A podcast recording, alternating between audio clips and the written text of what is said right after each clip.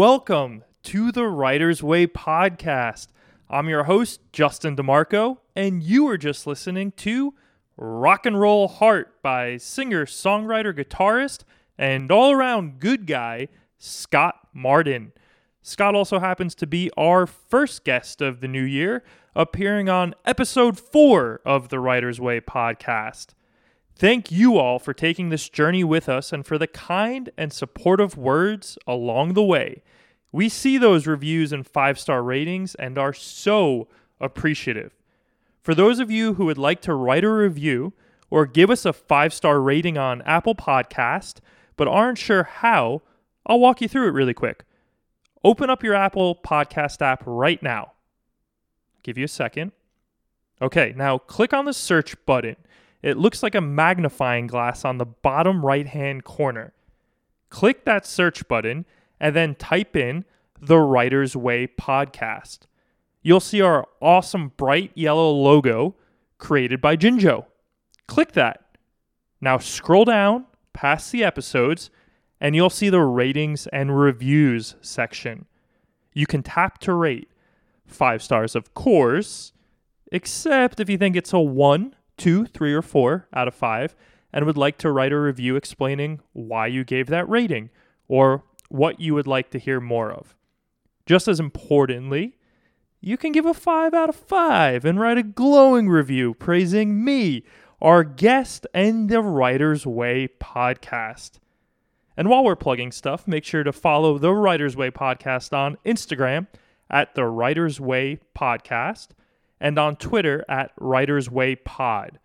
That's Writer's Way P O D on Twitter. You can also follow me, Justin DeMarco, on Instagram and Twitter at Justin P. DeMarco, and I'm also on Facebook too. Okay, okay, enough of that. It's time for Scott Martin, right? You may know Scott from the bands Bulletproof Messenger, Storm of the Century, or as a solo artist by his own name, Scott Martin. His new single, Bringing Hollywood Back to Life, was featured in American Songwriter magazine in November, and he has opened for Incubus, Fuel, Collective Soul, Seether, Everclear, the Jonas Brothers, and oh so many more. He was also kind enough to play a couple of songs off of his new EP, The Mexico Sessions, for us. They aren't even out yet. Talk about an exclusive. Now, without further ado, here's the interview with singer, songwriter, guitarist, and all around great guy, Scott Martin.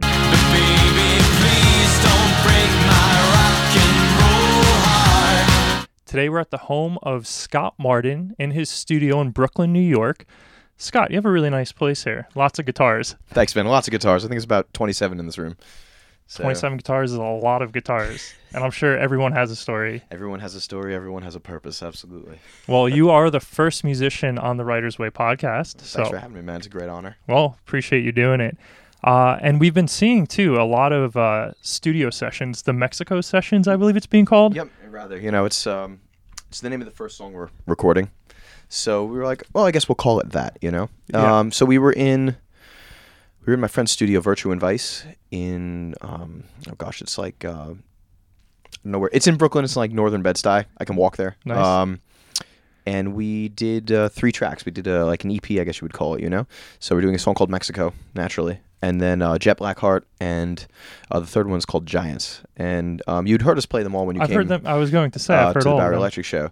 But um, yeah, we're looking forward to it. We track drums. Um, I'm doing guitars now, and then we're gonna add some vocals in, get the bass and the keys in there, and, and see what happens. Well, that's really interesting, and why I was like, this is a perfect time to talk to you because understanding the process of songwriting, this is the Writer's Way podcast, but getting a little bit of a different look at it. Right. And I'm curious how you get the ideas for your songs because I've read that Stevie Wonder is somebody who will, who will wake up or in the middle of the night, there'll be a melody and Mhm. he'll go with it. And then I read Just Kids by Patti Smith recently, and she's someone who was writing poetry and then decided, I'm going to add music to it. Right.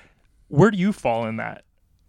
Either or. Either Um, or. Okay. But mostly what'll happen, and actually, um, if you know Chris Isaak at all, Of course. he, Yeah. he uh, I remember listening to him talk about this when I was younger, and he was like, you know, the the best is when it happens together at the same time. Sometimes that happens. Um, Jet Black, Blackheart, I sat down and wrote that in about 20 minutes really? while I was at a music school um, that I teach in sometimes. How long And, is the um, song? Three minutes? About three minutes. That's amazing. So I just sat there and went, "Oh, that's that. Oh, that's that. Okay, that's gonna be the word." Oh, and I was done on like within a half an hour break. It was game, set, and match. Do you believe in like a higher power or something like that? Yeah. Um. And I mean, a lot of guys will say this. Keith Richards being, of course, my favorite. Um, every song's already been written, and you're really just a big antenna for it. And um, so when things come to you, it's just you're like mm, out into you know whatever's out there, and you kind of pick it up. And they come from nowhere. Sometimes they come in the shower, and you go, "Oh, oh, that line is cool," or "Oh, that melody's cool." Um, when I first started writing as a kid, I you know as a kid I was like 16, 17, and I had a job at a, a nursery uh, called Dee's Nursery, and I would be you know uh, watering flowers and you know arranging trees and moving bags of mulch around all day and things like that. And you know we didn't have cell phones with like recorders on them or anything like that, so I would just start humming things to myself, lines to myself, maybe make up words as I would go for this like 12 hour day that I'm working outside. And if I could remember when I got home, I knew it was pretty good, and I would sit down and I'd turn it into a song. It actually reminds me of a story from The Artist Way by Julia Cameron. Sure, I have the book. Great book, right? Of course. and she talks about Tom Waits though, and Mm-hmm. how driving on a freeway is an artist brain activity. Showering, like you mentioned, It is really an artist is. brain activity. Absolutely. But Tom Waits though is getting his ideas while he didn't have a pen handy, or maybe he just started a trip he was going to take, and he's driving in his car. And he got to a point where he'd be like, "Can't you just come back later?" Yeah, it's yeah, and sometimes it does, sometimes it doesn't. You know, but like that's the thing. I I think I've probably lost a lot more songs than I've written. I actually said that type of thing to Judith Light, Mhm. the actress. I had the pleasure of meeting her um, at a friend's wedding and just was talking with her. And I basically said that that was one of my fears was that I would lose what I was working on if I didn't hurry up. Sure. That I felt like I almost had to write, if I'm working on a novel or the musical or whatever it is, I need to pace it as if it's a marathon, but that I'm sprinting mm-hmm. And that's the only way I've learned that works for me. And then she said to me though, you're the one creating it. You can't lose it because you're creating it. And I can't tell you from that moment it just calmed me down. Right. And I, I can totally agree with that, even though I literally just said, like, oh, sometimes you lose more. But the thing is, you're making it yourself, like she said. So something comes back around. And if it wasn't that, well, maybe that wasn't the thing you were supposed to create. You know, maybe that was just the, the spark for it. And later you said, oh, man, I, I can't remember what I did, but you're doing something that actually turns out to be a little bit better while you're thinking of trying to recreate this. You know, that happens to me a lot as well. Did you ever have when you were younger, maybe working on something and maybe your computer goes down or something happens? And there's something about always trying to recreate something you already recreated or created that it just seems like it never works out. It doesn't. Okay, it doesn't. okay. It, it's always a little different, and you know sometimes it's like, oh, you know, it was perfect before, but it it it's like if a tree falls in a forest and nobody like hears it, like did it happen, kind of thing. Like don't worry about what that was because it's not it's not there. And gardening is a really interesting job to hear, though, because it is something that you wouldn't think it would relate to music.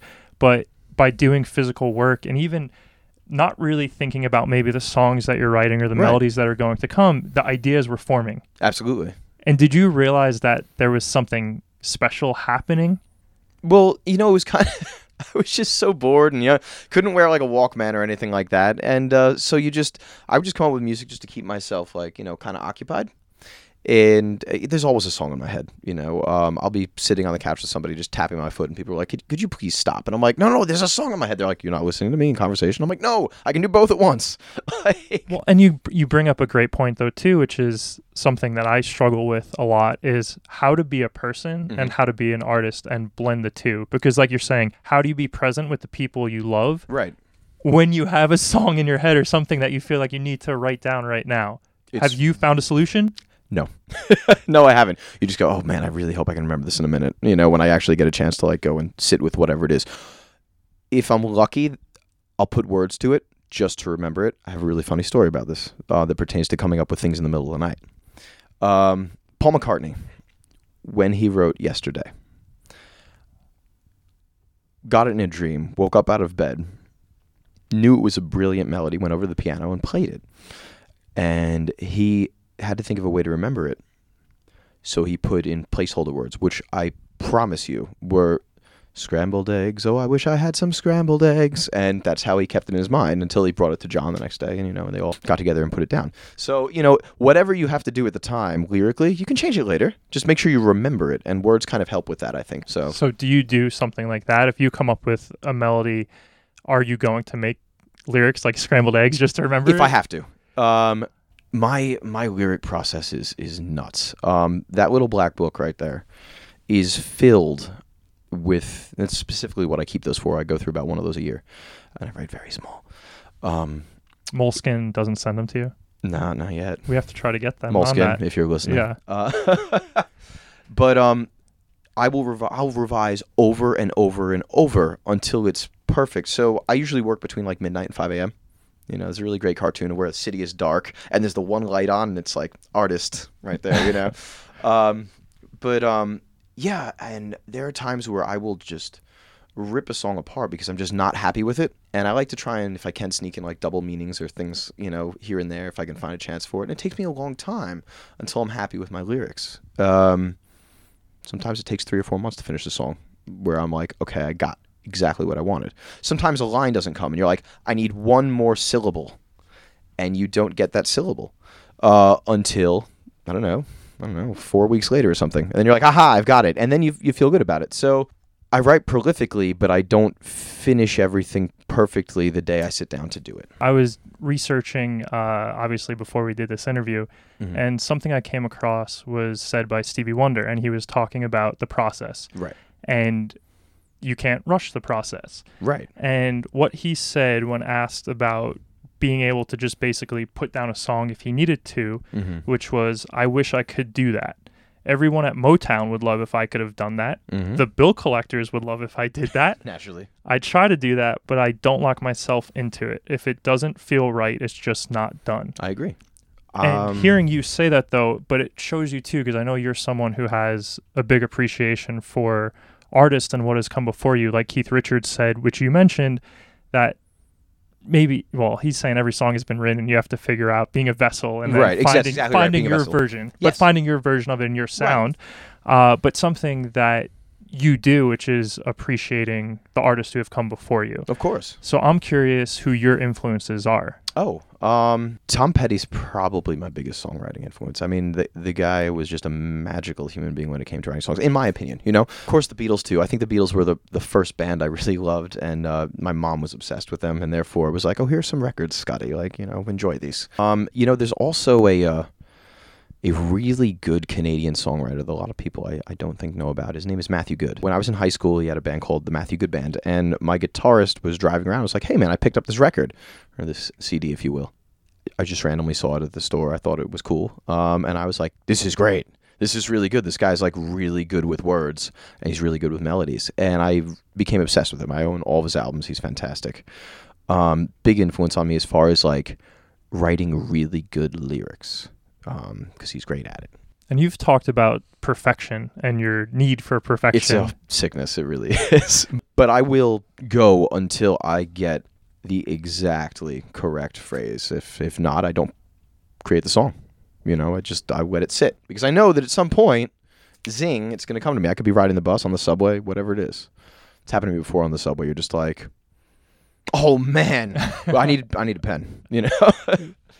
But uh, now we all have cell phones, so it's just like notes, app. Yep. notes. One thing that I never do is look back at my notes. I look back at my notes just for fun. I mean, I've got Okay. about five of those. If you look through those, you'll go, "No, he's got a crazy mind, doesn't he?" Yeah. You mentioned uh, the artist way and Julia Cameron. Do you do morning pages every day? no, I don't. Um, there was a time where I was. There actually, there have been several times.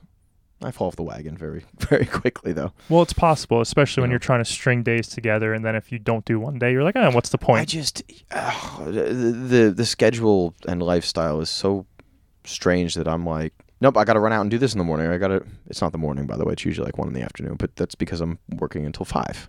And can you talk a little bit about that too, though, the schedule and the lifestyle, and trying to create while having to survive as well. Sure. I mean, it's it's a self-created lifestyle and, and schedule. Like, yes, I've put myself in this position, you know, for better or for worse. Um, when I'm writing, I do do my best work after midnight. It's just the- the way it works. I don't know why. I think I've always been that way. Um, my dad was never one to like go to sleep until really late either, so maybe I got it from him. I'm not sure, but my bedtime is five o'clock in the morning. It will probably forever be five o'clock in the morning. There's something very weird about going to bed before midnight, even. Um, but it's also because when I get home from, you know, whatever gig it was, or from teaching or or whatnot, um, or just from being out and, and hanging out with, you know, the the folks that you have to kind of hang out with in order to further yourself, um, it's late. But when it's late, I'm in a room that's you know got a ton of guitars everywhere, and you just pick one up because I don't know, you pick it up, or maybe you put a record on and you go, I'm going to play along to this. And if you're playing along to something, maybe something else comes out of it. You know, it's kind of like the thing you know leads into the thing of, well, that's cool. I know how that goes. But what if I did this? And all of a sudden, and th- then there you go. Like the, the greyhounds are loose, and you you go for it. Um, but usually it takes like a line. Sometimes it's an extraordinarily cheesy line, like "rock and roll hard." I'm like, yes, please don't break my rock and roll heart. I'm like, oh, oh, this is this is, but it's gonna be a good song, you know. But gosh, it's cheesy. Rock and Roll Heart, though, is something that's so polished. And it's a song, even your other songs, too, all of your songs, you have something where you have that rocker's edge, Mm-hmm. but there's also that pop element. Is I- that kind of what exactly what you're going for? That was or- exactly what I was going for, and and the thing is, like, so it's it's 2020 at this point, and uh, it's it's a pop driven world. I saw something today um, that was very disappointing. The top 10 rock songs of the decade on Billboard. There was not a single rock band in there. Um, it's Imagine Dragons, not a rock band. I'm sorry. Why do you have three songs on this? Would they be alt? Is that what they're considered? They're pop alt bands. rock? They've- but are they've- considered alt rock? No. Oh, For okay. me, it, for, I'm I don't saying know. for the rankings. for the rankings, I don't think so. There's just there's there's there's not any loud guitars. There's no guys with long hair. There's like I don't. It doesn't work for me, man. Um, it's they're they're cool pop band, you know, but they're they're not a rock band. They're not edgy. Well, I was actually curious about this because you hear a lot of times artists speaking about other artists Mhm. or maybe the time you're living in Right. and longing for kind of the time of your heroes Mm-hmm. when they were creating what they were doing. Um, and there's kind of like a little bit, not saying you're doing it, but like the get off my lawn thing type of thing. Oh, like, this 100%. isn't, this isn't Yeah. rock and roll. Right. Um, and then there's embracing it or figuring out how can I kind of do my thing and fit in. And I think the reason why I'm bringing this up is a compliment to you because you're basically saying I love rock, but I also understand the time I'm living. Yeah. Is that what you're saying? Pretty much. Like um, there was a time when pop music was rock and roll. Or rock and roll was pop music, and I think that's kind of what I don't mind doing it because, like, don't get me wrong, I love pop music, but you know, like I said, I just felt that Billboard kind of had uh, perverted the genre a little bit, and it's Billboard. I mean, you know, but um, I love pop music. I love catchy melodies. I, you know, I like cheesy lyrics sometimes. Take me through rock and roll heart though, because something going back to the Stevie Wonder was that Stevie Wonder would play drums himself. You know, he's an incredible drummer. so, so he'd create, but he would play, and then you get the melodies and figure out all the other components, right? Right. Do you start with a drum loop, or are you grabbing an acoustic guitar, an electric guitar? How did that work? Got it. Okay, so the way I write most songs is that one I wrote on this guitar actually. Um, that's my aunt's Goya. It was made in Sweden in like 1967, and I always start with just the acoustic guitar because the rule, for me at least, and I, I think it's a very good rule, is if it's a good song with an acoustic guitar, it's a good song. Agreed. Um, and I just kind of had that idea for, for a chorus, and I thought about it, and I kind of went in and told a story. Every song I, I write has a story to it, a real one, you know. I pull from personal experiences, but then I try to make it like a little more accessible to everybody. This isn't about me. This is more like this can be about us, which makes it really enjoyable because it's not just for me; it's for everybody, you know. Um, and the reason it came out sounding how it sounds now is because um, a really good friend of mine is a an excellent producer. His name is Mike Worth, and he's got a studio in Long Island City. And I went into his studio with two songs that I'd written um, in, I guess it was 2017, I think. And um, it was Head Over Heels and it was Rock and Roll Heart, which were the two songs that I put out that were like my debut as a solo artist, you know, under my own name. Because before that, I had various bands and things. And I was like, Mike, this is what I'm going for. Um, I need it to be poppy because this is what people listen to now, and also like I want it to be poppy. I don't want to be like playing to somebody. I want people to go, oh yes, like I want to be part of this. So this is what I'm thinking. You know, I'm thinking kind of some '80s. Let's get some synth in there. Let's you know do some vaguely yacht rock sort of vibes.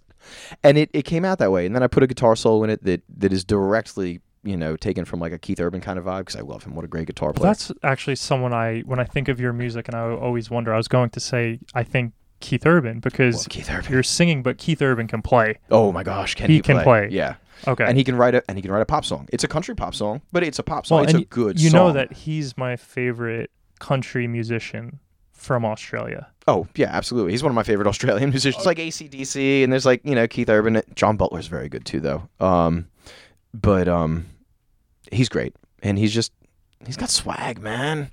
He's cool. And he's married to Nicole Kidman now, so Uh, that also helps the street that, cred, add, you know? that adds to the street cred, of course. Um, but going back to Rock and Roll Heart, um, I think there's a line. It's beautiful people tr- Oh! wanting to do beautiful things. Was it something that's along uh, those that's lines? that's the other song. That's, Oh, sorry. That's, bringing Hollywood back oh, to life. bringing Hollywood back Yes. to life. Sorry, okay. It's all good. That was something that stood out to me because talking about just the lyrics being accessible. That there's probably somewhere in somebody's life that they had a partner, Yep. whoever that partner was, and they had a dream. Yep. And they wanted to do something, and maybe it didn't work out. And That I- is exactly what that song is about, man. Ho- bringing Hollywood back to life is is that, and I had to create like a vibe for it. I, it's my favorite song I've ever written, That's and awesome. it's it's because it's one of those things. You know, it's very much like um. I feel like the Great Gatsby would sing it if you know if it had been around in the twenties, you know. But um, because yeah, remember when we were beautiful people with beautiful plans, you know, and and that's I think a lot of people feel that way. I certainly do. You know, it depends on what mood I'm in.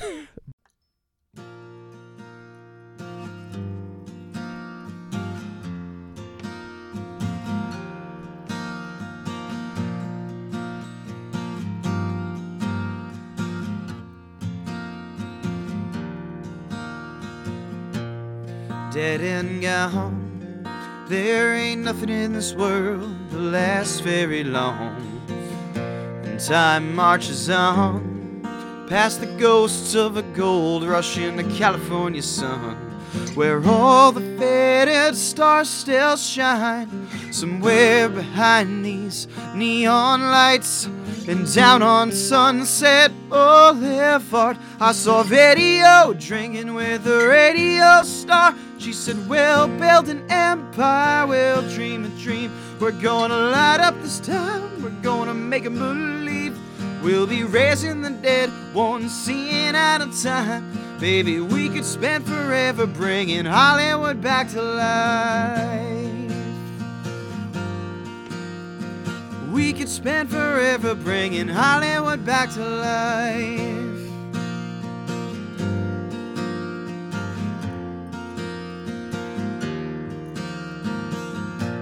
Remember when we were beautiful people with beautiful plans? We're starting over again in a desolate wasteland gone with the wind where all the faded stars still shine. Somewhere behind these neon lights and down on sunset boulevard i saw video drinking with a radio star. She said we'll build an empire we'll dream a dream. We're gonna light up this town we're gonna make 'em believe. We'll be raising the dead one scene at a time Baby, we could spend forever bringing Hollywood back to life.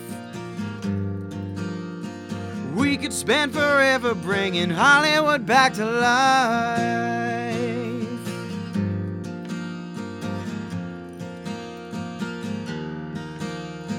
Marilyn Monroe, James Dean, and Marlon Brando go out on the town. They walk into a bar. They see video drinking with a radio star. She said, We'll build an empire. We'll dream a dream. We're gonna light up this town. We're gonna make 'em believe. We'll be raising the dead, one scene at a time. Baby, we could spend forever bringing Hollywood back to life. We'll have it all, baby, just you and me. We'll turn this black and white world into a technicolor dream.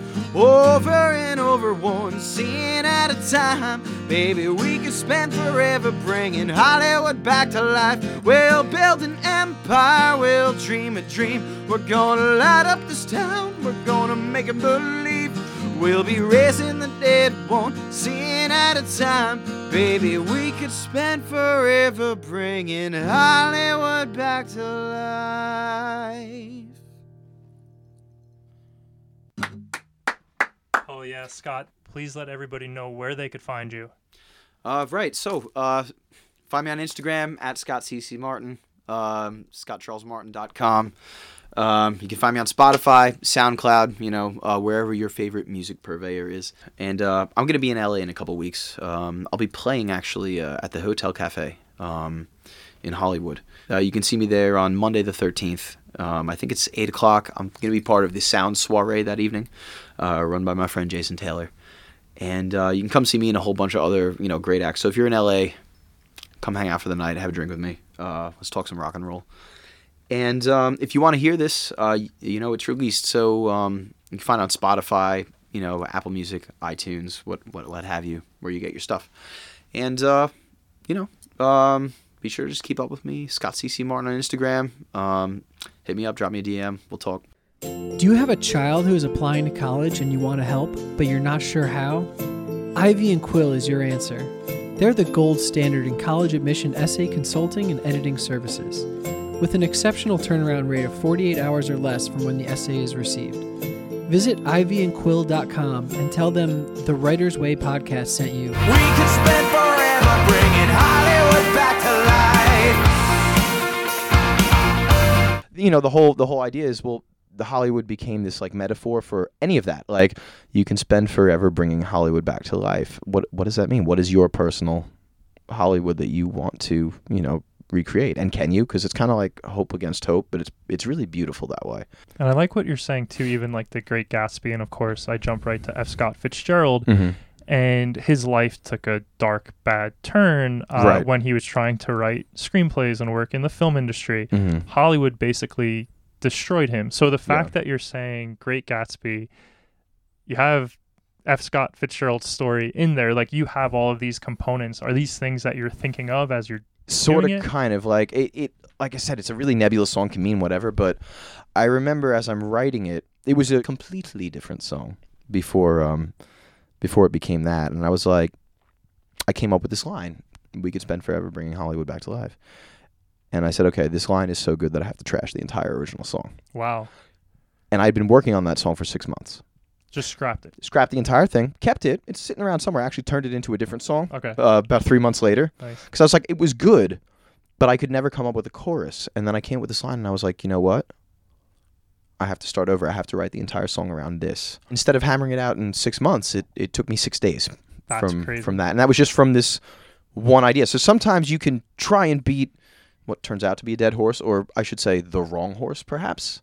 Um, and when you roll with a new idea, you're suddenly in the fast lane, and, and everything is coming together. And I mean, I had fun writing that one too, because I was like, I want to imagine this world in the future, because it's kind of how I feel about the state of music and art sometimes. Not all the time, but sometimes. Like I was complaining about Billboard before, right? And I was like, well, what if we finally get to a place um, where, like, what Hollywood was supposed to be back in the day. You know, it was very glitzy and glamorous, and we made good movies, movies that made you feel something.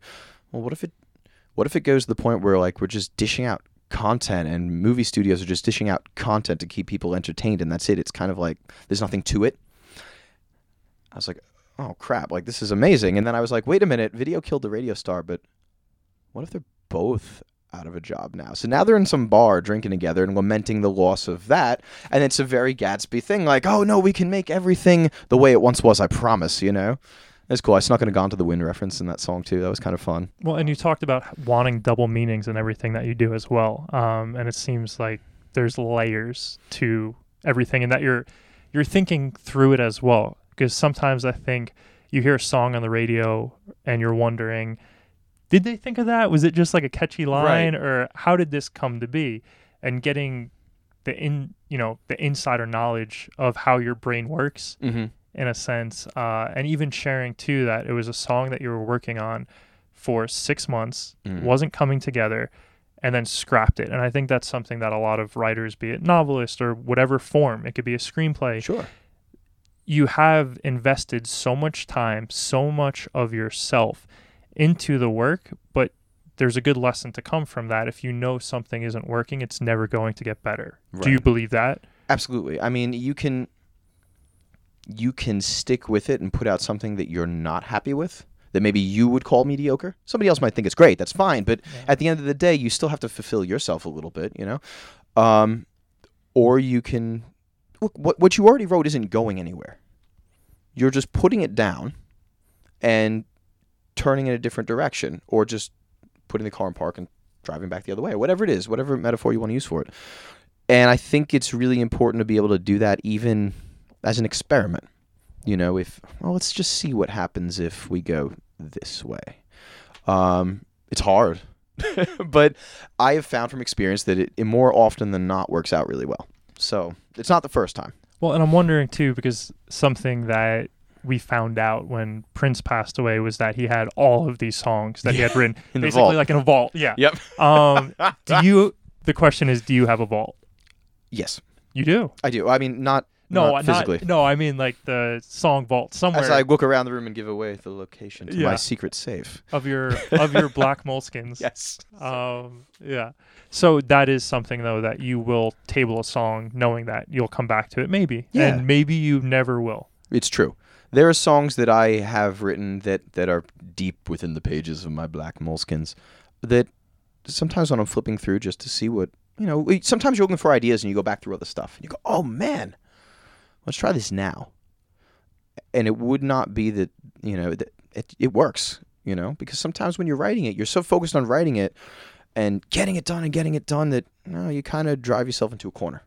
Come back to it months, years later, and you go, okay, maybe I won't take the whole thing, but let me take a little piece of this. And when you're writing, do you feel pressure? Um, like this song has to be a hit. I need this to be X or I need this to be Y. Uh, when you're working on it, and do you think maybe that's part of giving it space or giving it time? Maybe takes a little of that pressure off. Like I worked on this, uh, it didn't get to where it needed to go, but Mhm. you know what? Fuck it, I'm starting something else. Right. Um. I mean, does it have to be a hit? I don't know. I don't know what a hit is. I do know what a good song is. Um. It does have to be a good song in in the sense that what I think makes a good song. So if it doesn't live up to those standards, I kind of just put it away. Okay. Um. But it has to reach. Um. It has to move properly. It's such a strange phrase to say properly. I, like everybody's got a different idea of how a song should move. But for me, Yes. it has to move a certain way. It has to make me feel a certain way. Um,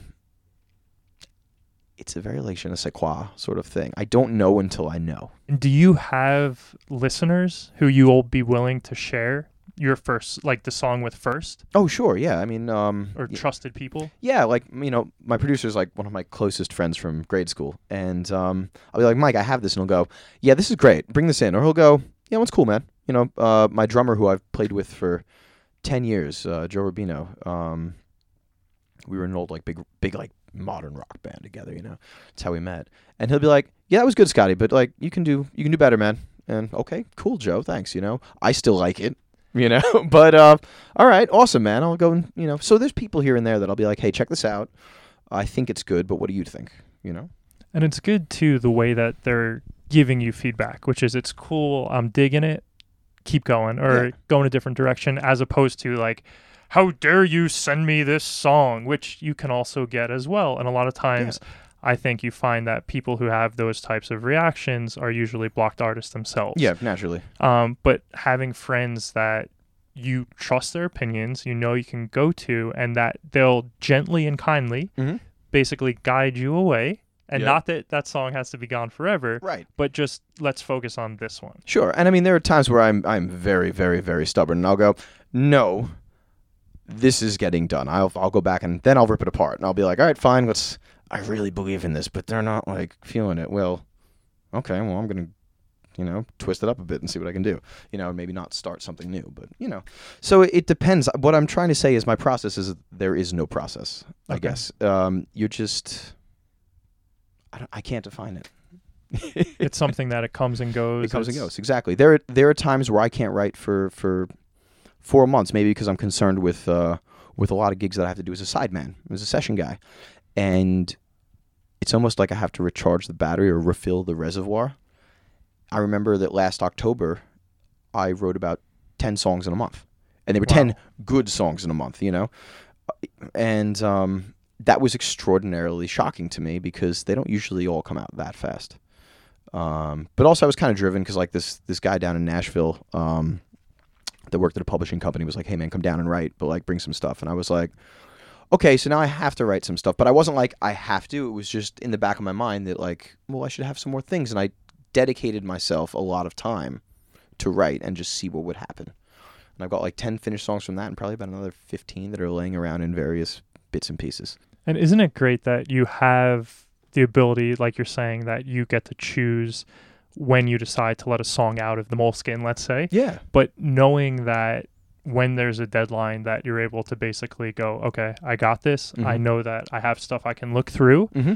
And I also know that there's stuff that's just been in my head or in my mind or it's in my notes Right. and I want to give it a shot. But I think having a little bit of a deadline or even just like that helpful hand, knowing that it's somebody in Nashville Yeah. Sure. who's asking for your music, right? Mhm. It just gives that much more, right? It's really true. You know, it's it's not like it's not like a gun to your head at all. It's kind of like a it's like a little push. Like, come on, boy. You know, let's uh let's get let's get to work. You know, because you can work, but it's not always time to go to work. You know what I'm saying? I'm always working, but I'm not always like, oh, it's time to go to work. You know, so there's a difference there. It's subtle, but it's it's a difference. I love that. You know, so That's brilliant. right? I guess It really is. I came up with it just now. I like it. Keep doing what you're doing. Uh, Thank you. And then that was a question I had too. Uh, in terms of your writing songs, you mentioned someone in Nashville. Have you ever thought about maybe even writing songs for somebody else? Say like a Keith Urban. Like, would that be an honor, or is it kind of like fuck that? This is my song. I'm performing it. kind of depends. Honestly, um, it would be more of an honor than than the uh, than the latter, because first of all, if you become a songwriter for somebody that's of that caliber, that's kind of your foot in the in the bigger door. Um, and people have been writing songs for other people forever. Um, the first song the Rolling Stones wrote together, and I'm just saying it was just Mick and it was Keith. They were locked in, um, they were locked in a kitchen by their manager, and they came out with what Keith said was absolute garbage. But their manager said, "This is great. It's a hit. I'm going to sell it to a girl group." Sold it to a girl group, and it made him his first like a hundred thousand pounds. Crazy, you know. So there's nothing wrong with it. You don't have. You can write a great song that you don't want to perform, maybe, or you can say, "Well, I want to perform this," but like. I hear somebody else's voice on the track. Oh, I've got a great story about that. Whole- So, Billy Joel, right? who is one of my favorite songwriters of all time. I'm from Long Island, you know, it's it is what it is. Um, do you know Big Shot? Of course. Okay, so Billy Joel has this thing. He says sometimes when he's writing, he thinks that he's other people, or he's like writing with other people in mind. And he said, when I wrote Big Shot, I was thinking of Mick singing to Bianca Jagger. That's hilarious. And that's how that song came to me. And it came to me very quickly and very easily. And I was just like, yeah, this is a song that Mick should be singing to Bianca, but, you know, it's a Billy Joel song, of course. Um, you know, Tom Petty's done it. Tom Petty's written for Stevie Nicks, um, for, for other people. Certain songs he's actually written for other people and then taken them back. And even, I mean, Carole King ended up building a career that way because she was a songwriter. Then Right. Tapestry was her coming out party. It was, There you hey, go. this I is mean, me. I'm doing it. you know, in, in I think recently in the pop world, uh, well, Bruno Mars was a songwriter. Um, Meghan Trainor was, as I recall. There's a lot of people that are, you know, and it's um, I think it's just as rewarding as doing it the other way. A lot of people like to write, but they don't like to perform, maybe. So That's true. You know, why not? But I think it's a really spectacular gift to give to somebody, um, especially somebody you admire. You know, if somebody said, "Hey, man, um, you know, uh, Keith Urban would really like to sing this song," I would go, "Well, sure, Have it- please have have, it." it. I'll write you another one." You know, but you know, the guy's a great writer himself, so like he does not need me. and is that, I mean, you mentioned, you mentioned going out and needing to network, which is part of the reason you're saying that you're up till five in the morning a lot of times. Yeah, sure. Do you view that as part of your job as well? Yeah. Um, I was I was out with uh, my my friend Joe, who's my drummer, the other night, and he goes, he's like, dude, you never stop working. He's like, even right now, you're working, and I'm like, yes, I'm hanging out at a at a club with musicians. I am always working, you know, and and everything. It's an odd admission, but it's almost like it's not that everything you're doing is a chess move, but like in the larger scheme of things, it kind of is because people see you, people are going to know you, people are going to ask you, what do you do, and so on and so forth, and I think a big part of the musical game is just who you know. It's always who you know, I think, because, and it's not that people are unwilling to share who they know with you, you know, or themselves or anything, because they are. They just have to get to know you. So it's not so much get to know the right people, even it's get to know everybody. You know, that's that's kind of the thing. And I love people. I happen to really like meeting new people and doing new things once, twice, three times. You know, um, Well, that's what I was going to say too is that you have such a big heart mhm. and you're somebody that if somebody asks you to do something, I feel like with you, like nine times out of 10, you'll say yes. sure, absolutely. So then my question for you though is knowing that you have limited time, you have songs you want to write, you have several different quote unquote day jobs. Mm-hmm. Do you think maybe saying no is something you have to work on then? Oh, I hate saying no. Yeah, I totally do have to but work on saying no. say because I feel like I've seen you helping so many other people with their own projects. No, thanks, man. And it's true and I, but it's the other thing is it's coming from a place of you wanting to help. Yeah. And I think a great thing though too like you're saying is I've heard musicians complain that they can't get other musicians Mm-hmm. To play their originals. And I think what separates you from a lot of those people is you're willing to play guitar and share your talents on somebody else's album. And not that it's as long as you do it for me, Right. but you're doing it anyway. You're doing it for the experience. right. And then if you ask somebody for a favor, you find out who your true friends are. Well, sure. There's that. Right? I mean that that. I mean that. I never look at it that way, which is weird. Well, I had a feeling you didn't look at Yeah. it that way because Uh, I know, like you said, you're a people person. Yeah. You're doing it one because you love it, two because you're like being active. Right. Uh, and I mean, something that my dad, he's a musician, that he always said too was you could be the greatest guitar player in the world, Mhm. but if you're in your garage or in your basement or in your room Sure. and nobody's seeing you, Mm-hmm. it doesn't matter. It's true, and okay, I'm I am not the greatest guitar player in the world. I'm a very Disagree. I'm a very creative guitar player, and I and I like doing it. So what I was about to say is, it's it's not so much like oh you have to do something for me later. First of all, all you have to do is ask, right? If you say, look, Scott, I need somebody. Okay, look, if you can find just a time that'll work for the both of us, I'm there. I, you don't have to pay me, like whatever. You know, everybody's like, oh, you should get paid, and I'm like, yeah, I know, but like some people can't afford it. I get it. I've been Yeah. living that battle for you know 20 years almost. Um, Can we actually talk about that a little bit? Yeah, Because I think sure. that's something with creativity, with writing, with music, with any art. Mhm. So something that you mentioned, which I want to make sure we start this conversation with, is I chose this lifestyle, and Right. that's something that you said right off the bat, uh-huh. which is I chose to do this. But sometimes it is difficult to basically find that balance between the money and choosing projects that you want to work on for fun. Um, how how do you figure that out? Um, wow. I, I tend to err on the side of uh, do it all. Like Okay. even if it's even if it's a rate that's below me, because now if people can't afford to pay it, and they give me a rate that's below me, I'm kind of like, the fuck, guys.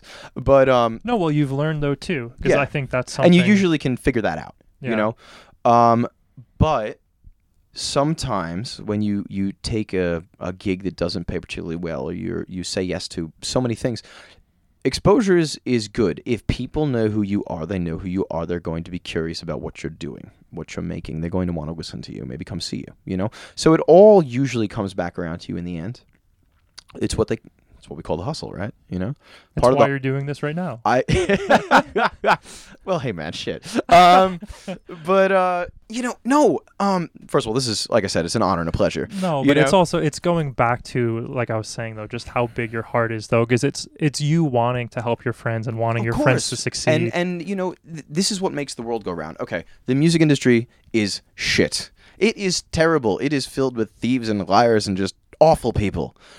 So if you can make your particular version of it a little nicer and a little more like like a crew, that's really important. That's how you get through it one piece, man. It's how you can go, okay, I'm hustling. I don't have a lot of spare time, but I'm enjoying every single second of it. You know, that I don't know, I I just like that. And also like I have to play. I have to play.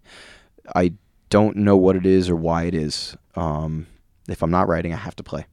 And if I have a day off, it's like, oh God, what do I do? What is this? Like, if I'm on vacation, a couple days later, I'm like, all right, my fingers. So it's like, you know, you gotta, you gotta play again. I gotta, I gotta get on a stage again, or I've gotta start creating something again. Get me in a studio. Get me anywhere. I'll do it for free. you know, it doesn't matter. So um, it's actually interesting. I took a photograph with a very, very, very talented photographer named Eric Garcia March um, a couple years ago. It's sitting over there in that box, um, and it's a picture of me holding this guitar wrapped in Saran wrap. Uh, That was your album cover, right? I was Rock and Roll Hearts album cover. And he had explained it to me because he likes to have meaning behind his work. He's like, look, I put you, he basically superimposed me onto a um a piling of a dock in, I was wondering how you got up there. They they had they had me stand on a on a crate in the studio. They wrapped me in saran wrap with the guitar and everything. Everything's covered in saran wrap. Him and his assistant. It was awesome. I couldn't move, but they were nice enough to like pour beer down my throat. And we'll, was- we'll make sure to post this photo on our page so you can see it. it's a cool photo. And he said it's it's because you know I have this feeling that as an artist, um, and particularly as a musician, like you can go on vacation, but your mind isn't really always on vacation. I was like, Eric, like this is absolutely true. Like at least in my case, that's how I feel all the time. I'm like, oh, this beach is nice. Get me off of it, you know. Or I'm on the beach thinking about what I have to do when I get back. So work is always this thing that you're wrapped into. You're you're always there, which isn't bad because that's that's who you are. You know, um, I am a creator and a guitar player, and I don't mind it. It's just the way my brain happens to work. And I, I agree. I I think a lot of creative people can relate to that Mm-hmm. and feeling the need that if I'm not working, then what am I doing? Especially right. That's when exactly how I feel. especially when your money and your life and everything is tied together. Mm-hmm. So if you are on vacation for a couple days, you know you're not making any money. Sure, And then what's your next thing? Or maybe somebody's in a studio. Did I miss a session a hundred percent. because of that? But then it comes back to the question that I was asking you before, which is how do you be a person then if your mind is always on? You mentioned that you go to bed at five in the morning. I don't Mhm. know how like a partner would be able to function with that unless the partner was going to bed at five in the morning. Sure. So it's something where there's your art, there's your life, Mm-hmm. there's everything happening in the world around you. Yeah. There's the political situation, there's the music industry. Right. I think you kind of answered it by saying that you, you know, you find your space and you do what you need to do, but I guess do you think there's certain trade-offs you have to do for your art? Yeah, Yeah, there is. Um, I don't have a normal life. You know, I, I don't know if I. First of all, what does that even mean? A normal life, I suppose. But like, I don't. I don't have the. I guess the, the kind of flexibility that I have flexibility, but it's not the kind that that people that don't do this would have. Um, it's just different. Um, for example, a, a lot of folks get to be like, "Oh, it's Saturday. It's the weekend." I get, "Oh no, I'm working. I, w- I will not be seeing you at the barbecue." Oh man, sucks. You know, so I don't know. It's it takes up the majority of my life. I'm okay with that because I love it so much. You mentioned flexibility, Yeah. and that's something I think a big reason why I wanted to write and thought still think I can make money from doing it is of course. I was writing, I mean, I started out with an internship that led to a paid gig. It was, you know, magazine writing or maybe being a broadcast journalism. And there was money there in 2005, 2006, Mhm. 2007, Sure. 2008 kind of changed the way It that changed a lot of things in 2008. media Yeah, the whole world changed. work. And that was Yeah. exactly when I graduated. hmm But going back to what you're saying, where your schedule isn't your own in a sense. Sure. And that was something that I saw with my dad hmm where he was working and a year, a year and a half, two years ahead of time, he'd have a date blocked out. So if we had a family thing and he had a gig, Right. he had to be at that gig because it was a Of prior course. engagement and he couldn't flake on that. Mhm. Um, but you mentioned the word flexibility, and that's something that I thought by writing, by being creative, I would kind of get to choose my own hours, do what I do. And then honestly, a lot of times I feel like I am a lot less flexible because of that, because everything's on me. Whereas if, Right. let's say, I was an accountant or working a desk job, you have your hours, you go in, even if you have to stay late a couple nights a week. Mhm. And that's not to belittle or anything like that. Like you said, we chose. I chose Right. this life. I've tried both. Mhm. Uh, and it's one of those things, though, where you have that constant pressure. it's interesting because like flexible yes that implies that you can choose and you can choose you literally are choosing to do this or or not do it you're choosing to do this gig or go to this session or whatever you don't have to um, you can choose not to make a living doing it i suppose you're going to have to work very hard um, if you do choose to make a living doing it you're going to have to give up a lot of things trust me i know um, i've given up a lot of things that's okay because the end result is that i'm this is this is what I do. And it makes me happy. I don't need to, to be rich. I just need to be happy. And I knew a long time ago when I was about 22, I was like, okay, a lot of things changed in my life when I was 22.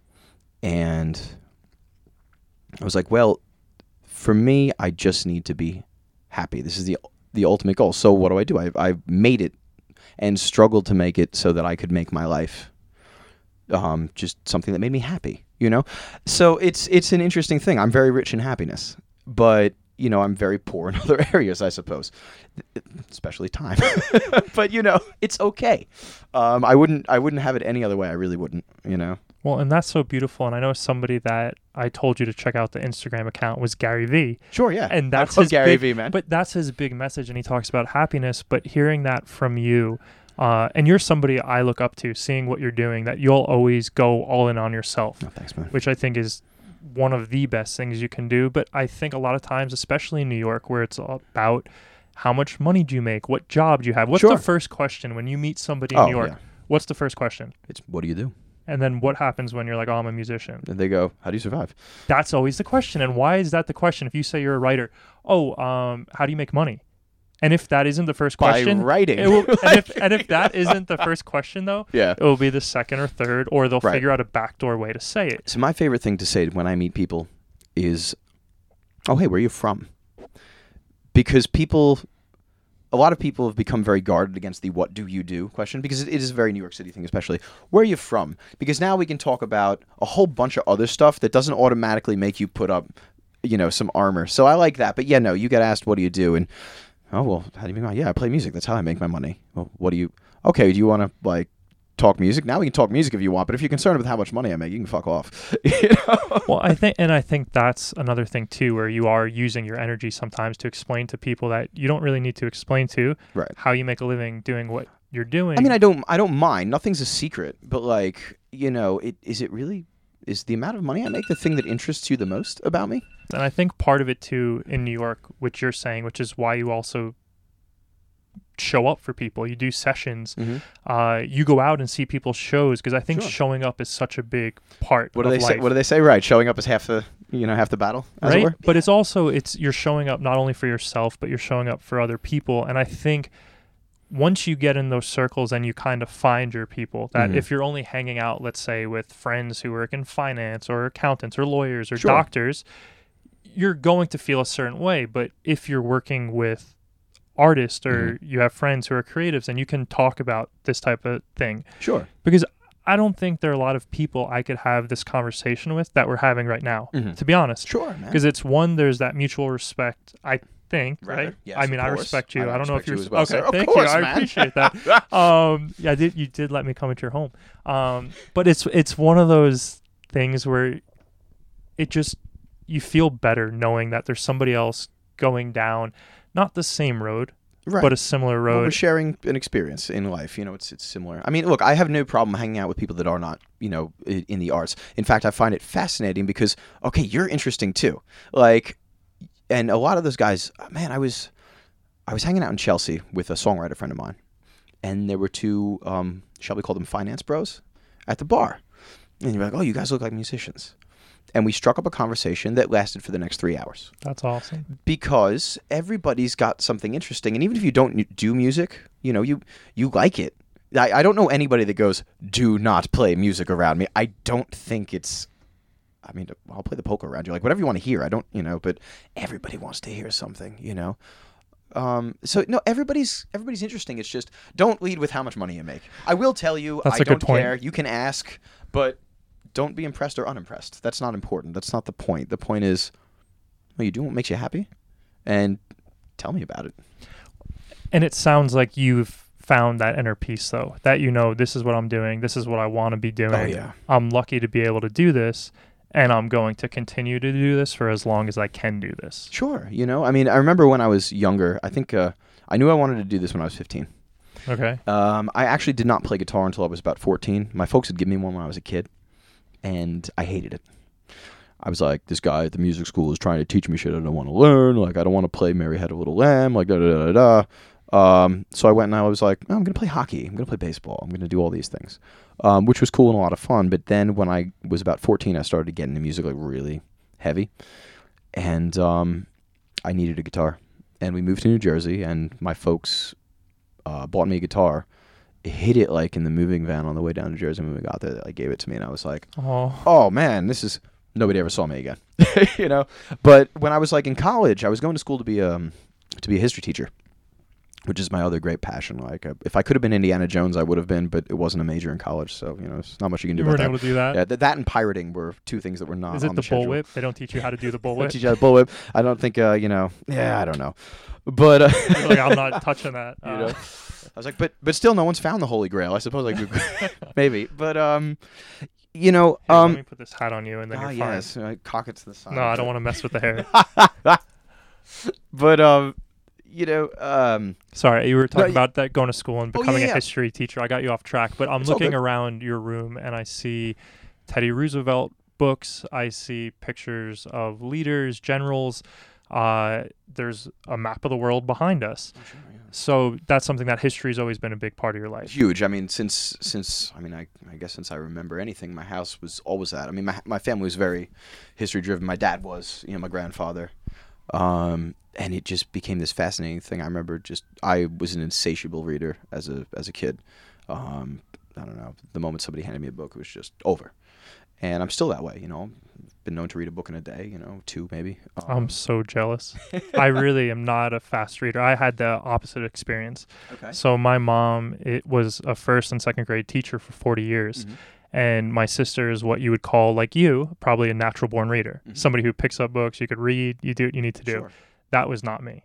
Uh, with phonics, I couldn't figure that out. Mhm. Uh, but I'm so lucky and thankful that I had my mom, who is my biggest cheerleader, basically, Mhm. because I found a book recently that I created in probably kindergarten, right? And she showed me what I would do, which was my mistake. Let's say that I wanted to spell the word play. Right.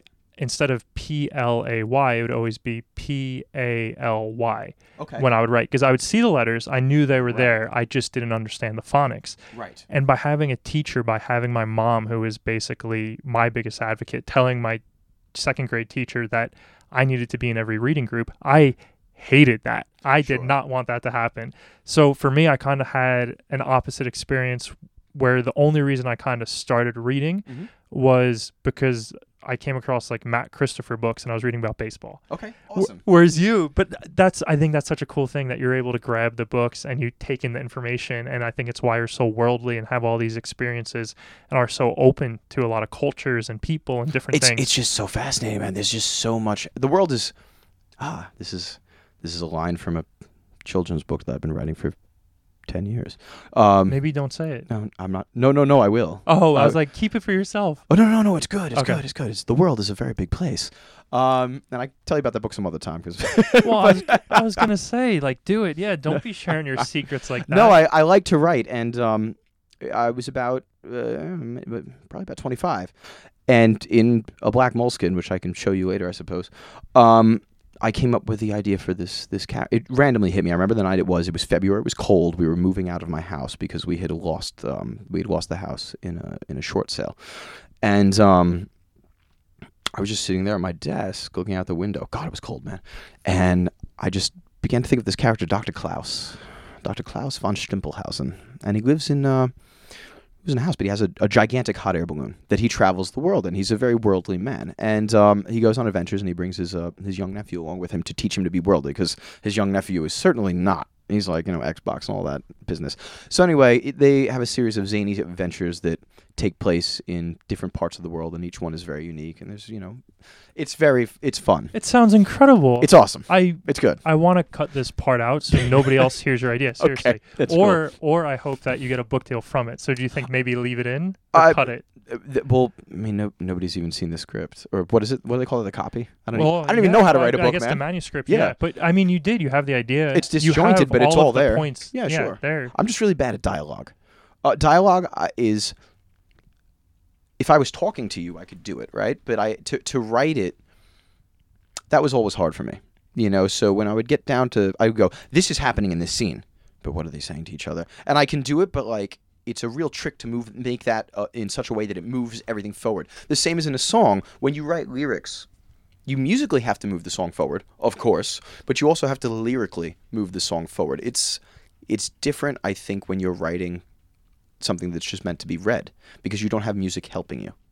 Um, so I kind of get stuck on that and have been. But yeah, there's books and books and books and books of manuscripts that I have for this because it's a series. Have you thought about saying it into your phone and basically recording it? Because if you're saying that I have not. you're sitting down that's trying brilliant. to type it, why don't you talk it out? Pretend you're the characters. The same way you probably even sing a song, sing about it. Like there are so many things and so many talents that you have that you can bring to this book and to the series. That's brilliant, man.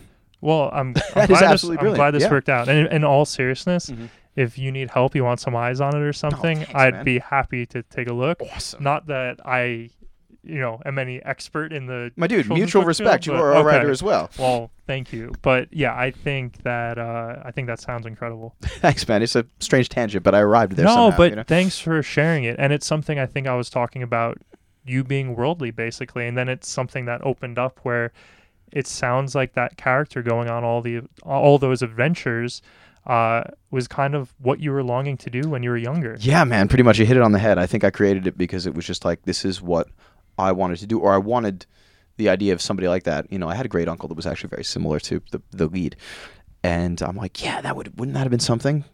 But I can create it, and if you can create it, you can live in it. And I, I mean, think that's the beauty. you know? No, I Don't live in it too hard because you might never get out of it. It's like when when Johnny Depp became Jack Sparrow and then just stayed Jack never, Sparrow, never left. which I don't blame him for because Jack Sparrow is basically Keith Richards. Well, and you have a little bit of a Keith Richards, Jack Sparrow thing going. You got the keys around your neck. Oh, yeah, you uh, you got the shirt stuff. open. it came a point where I, I don't know, maybe it was because at first like, well, I thought it looked cool. It looks But, cool. but yeah. um, but I, I, none of these are there to look cool. They all mean something. Everything that is on my body, um, means something. Everything that I'm wearing does have a tail behind it. I don't just put things on for the sake of like the key is the key to the house I was born in. Um, you know, and and my family had lived in for hundred years. Uh, we naturally no longer live there, hence why I have this key.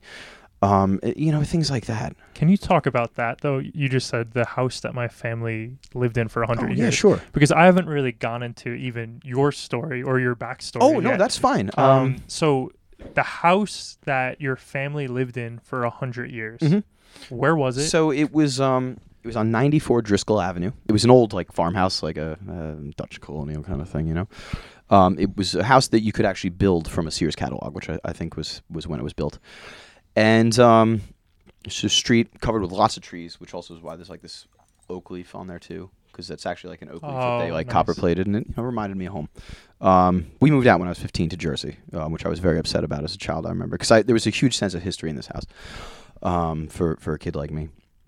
But um, down the street was the old firehouse, which had been there since like 1912, and um, my great grandfather was a fireman there. My grandfather was a fireman there. My father was a fireman there. Little Scotty wanted to be a fireman really badly, because what would happen was the coolest thing I've ever seen in my life.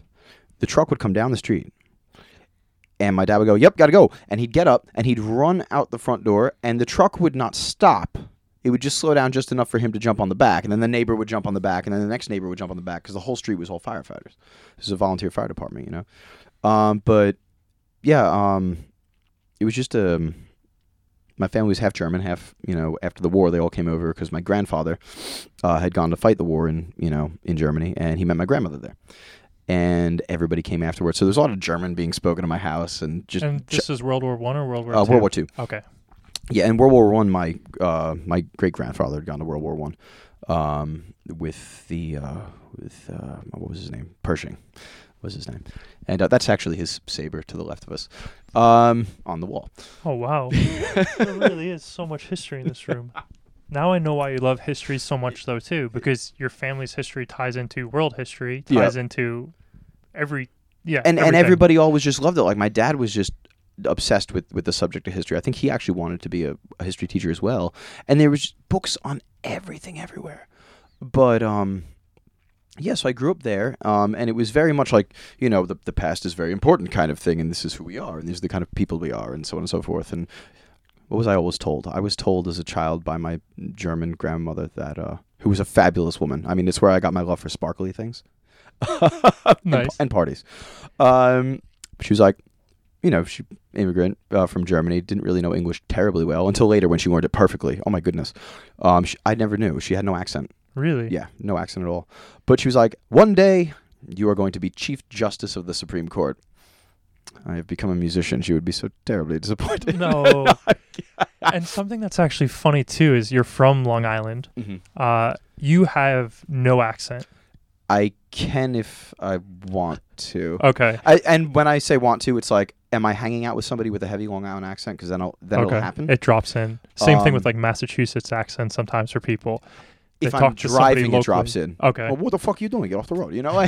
But um, when I moved to Jersey, um, I picked up the accent from down south there, which I remember when I moved there, I was like, "What are you people doing?" Because they say things like, "Oh, I'm going home." In Jersey?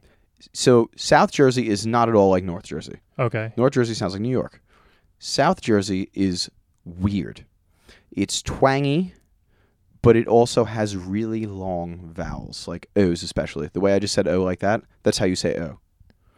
So it's when you cross it with whatever other uh, given accent you may have, you begin to sound British.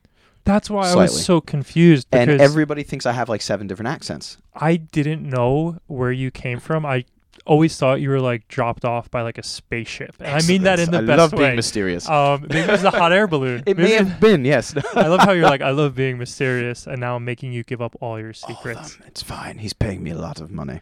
Um, so let's let's bring it back to Rockville Centre Right. though, Okay. and your family that has a long, long history. Yeah, hundred years worth in We've been in America since 1636, I think, something the like Martin family. Uh, the Martins came later, but the Dousmans, which was my mother's side, has been here since then. Yeah. Okay. Um, Wow. we've been here a long time. My like five greats ago, um, an uncle was the chief engineer of the Brooklyn Bridge, um, which is why I mean the bridges, crazy. the bridges everywhere in this place, man.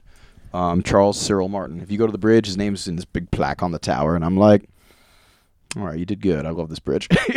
yeah. Well, and now you're in Brooklyn. You're living Oh, here. yeah. So you went from Long Island to Brooklyn. So from you have honor knowing that that's in your blood. oh, I, that- ca- I basically came back home. It's just been a Yeah. hundred years, you know. Well, the for my grandparents though, they were immigrants, Italian Mhm. immigrants, ended up in Brooklyn, Sure. and they spent their entire, you know, beginning of their lives working hard to get out of Brooklyn. Yeah. So whenever my sister or I would tell our grandparents that, oh, we're going to friends in Brooklyn or we're going to Brooklyn, they would say, "What are you going to Brooklyn for? We spent our Yo! whole lives getting out of Brooklyn." My dad used to say the same thing to me, man. he would go, "You're moving.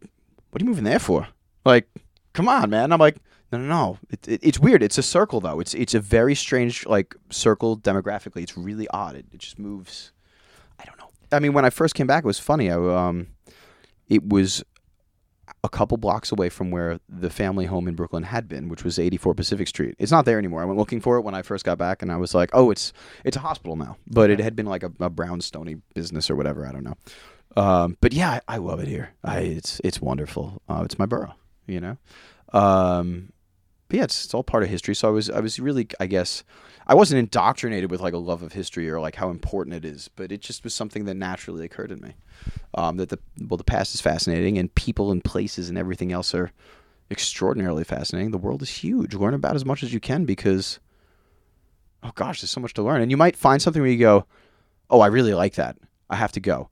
Or I have to know everything there is to know about this. You know, I could pick up some random thing and go, oh, by the way, do you know that there is a salt cathedral in Poland? I would not know that. And violinists play down there, and it is amazing.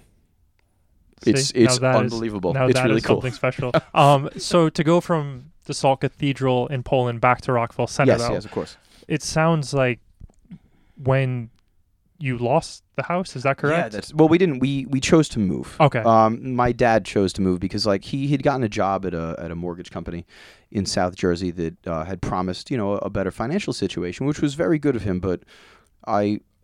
This is when I became the rebellious teenager because I was like, you've lost touch with what everything is about. Like, you're forgetting your history. This is our home. This is like, we've been here for 100 years. You can't leave it, which, you know, may or may not be short sighted of me, but it's how I felt. It's how I still feel. That's you what I was going to say is that I still see that in you. And Yeah. it's something even for me that I've always felt connected to my grandparents. I'm lucky enough I did oral histories of all of my grandparents. So I have their voice Oh, very nice. on tape. I have their visuals. So knock on wood, one day if I'm lucky enough to have kids that yeah. they'll be able to know who their grandparents were. Mhm. And I remember my grandpa said to me, um, he goes, This is great. He goes, Because I never knew my grandparents and I never Yeah. knew what they looked like. I never had their voice. I didn't know what they That's sounded like. special, man. And it's something that the history and there's something to be said also that as we're sitting here, Mhm.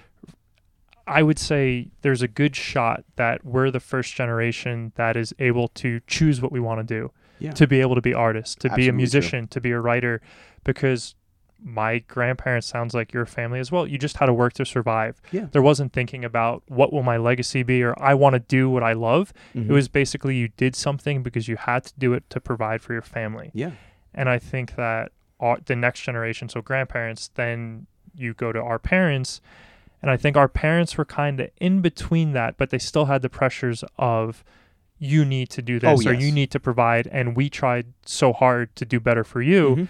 Now you better do better for yourself and for your kids. Yeah. And I think it's one of those things that you'll hear sometimes that there are millennials saying that they don't think they'll do better than their parents. And that's something where the American dream was always each generation does better Right. than the next. What's interesting about that is I was talking to my dad about this. I was like, Dad, you know, I've, I mean, first of all, like I said, I went to school to, to teach history, and uh, I really just, um, well, things happened, and I decided I wanted to be a musician, and uh, I just, I loved it.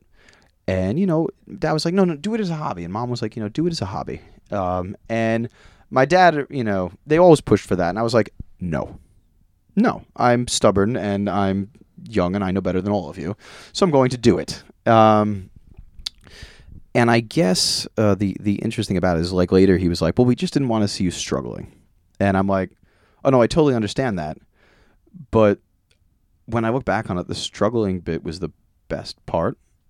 Uh, in all honesty, that's where you really learn a lot of things. Um, eh, I mean, I was living in my car. Um, you know, my mom had died. We lost our house, not that house, in a whole different house in So 2009 when like that. the stock market crashed. You know, So it was, Um, everything was basically crashing and coming. Oh, it was the to worst, head. man. Yeah, and but that's when I started to get really good. Like that's when I first really. Um, this like my first band was like really almost you know almost had cracked through the ceiling, man. Uh, but it was a successful band nonetheless.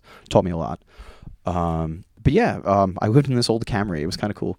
Um, So it sounds like you're saying that out of hardship has come good for you in Yeah. a strange sense. I think so. I think it helps. Honestly, I think it helps with art. Um, I did a lot of when when I was like down on my luck, man. I did a lot of good work. I really did, and a lot of, and it was almost just like this. You have to succeed at that point. Um, you can't give up because it, it wasn't in me to just go, oh, fine, I'll get a desk job or, or fine, I'll do something else because I'm a very stubborn individual. I always have been. I always will be probably. I don't know where it comes from, but it's just that way. And, um, you know, suddenly I'm making money. Okay, well, I have to have a guitar. So now I'm just working at the music school. And that's cool. And that's what I'm doing. I'm teaching other people to play. I'm giving other people joy. So is this while you were living out of your Camry? Uh, yeah, I was just, you know, I was in my Camry. Like my folks were living in a one room apartment above somebody's house, so I was like, well, I'm not going to cram it on my dad and my sister. Um, And this is in New Jersey or Long oh, this, is in, Island? this is in Long Island, Okay. yeah. So And, you uh, moved back to Long Island after? Yeah. Oh, yeah. Absolutely. That was Okay. that was in 2000. We moved back. You know, Okay. um, I finished high school in in Oceanside. Um, But you living in your car. Yeah, pretty much. You know, and oh man, it was really a bummer when like it got broken into a couple times, and like they took some books and stuff. It's really weird. They left all the drugs, but they. So your life though is basically in this Camry. Yeah, it was for for a little while, and then you know my friend Marcus, who was uh, the lead singer of my band at the time, he's like, "Look, I'm I have to move apartments. Let's," because I would crash at his place, or I would crash at like you know my girlfriend's place, or like I would go crash at my sister or my dad's place.